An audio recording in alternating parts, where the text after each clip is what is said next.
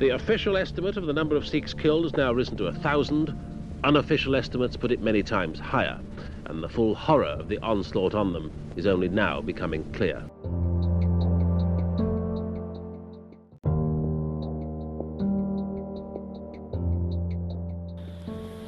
Anti Sikh riots, 1984. So, before we delve into what happened during these riots, we need to know what caused them. It all started with Operation Blue Star. Operation Blue Star was a military operation ordered by Indira Gandhi, who was then the Prime Minister of India. The mission was to remove Sikh militants who were sheltered inside the Golden Temple in Amritsar to establish control over it. The operation was launched in response to an extremely uncontrolled law and order situation in Punjab, which was because of the Khalistan movement.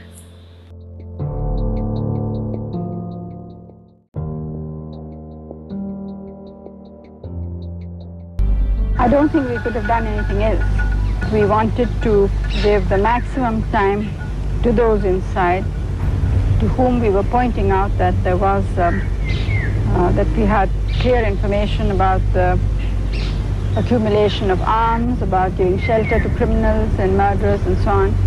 And we were hoping to, um, that they themselves would act and not allow these people to use such a sacred and holy place as a shelter.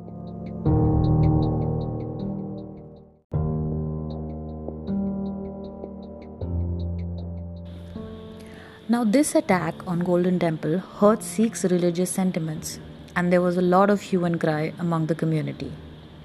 Later, in a fit of rage, Indira Gandhi's bodyguards assassinated her to send out a strong message. After which anti Sikh riots broke out in Delhi, Punjab, Bokaro, and Kolkata.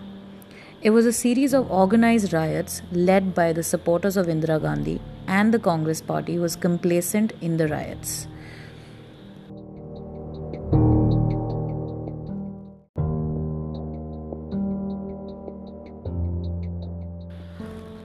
Official Indian government reports say that 2,800 Sikhs were killed in Delhi, around 20,000 fled Delhi, and over a thousand were displaced. Around 10 commissions and committees have been constituted to look into this case. The Nanavati Commission recommended reopening of around 240 cases that were before closed by the police. Their houses were burnt, they say, women were raped, men were beaten to death, and the atrocities are endless.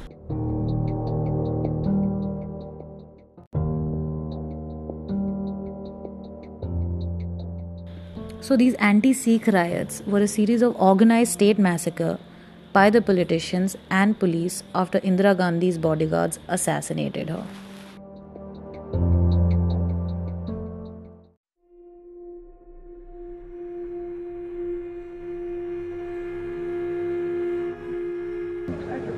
We are homeless, we are familyless, and moreover, above all, no safety. We can't imagine how we'll survive ourselves in this India.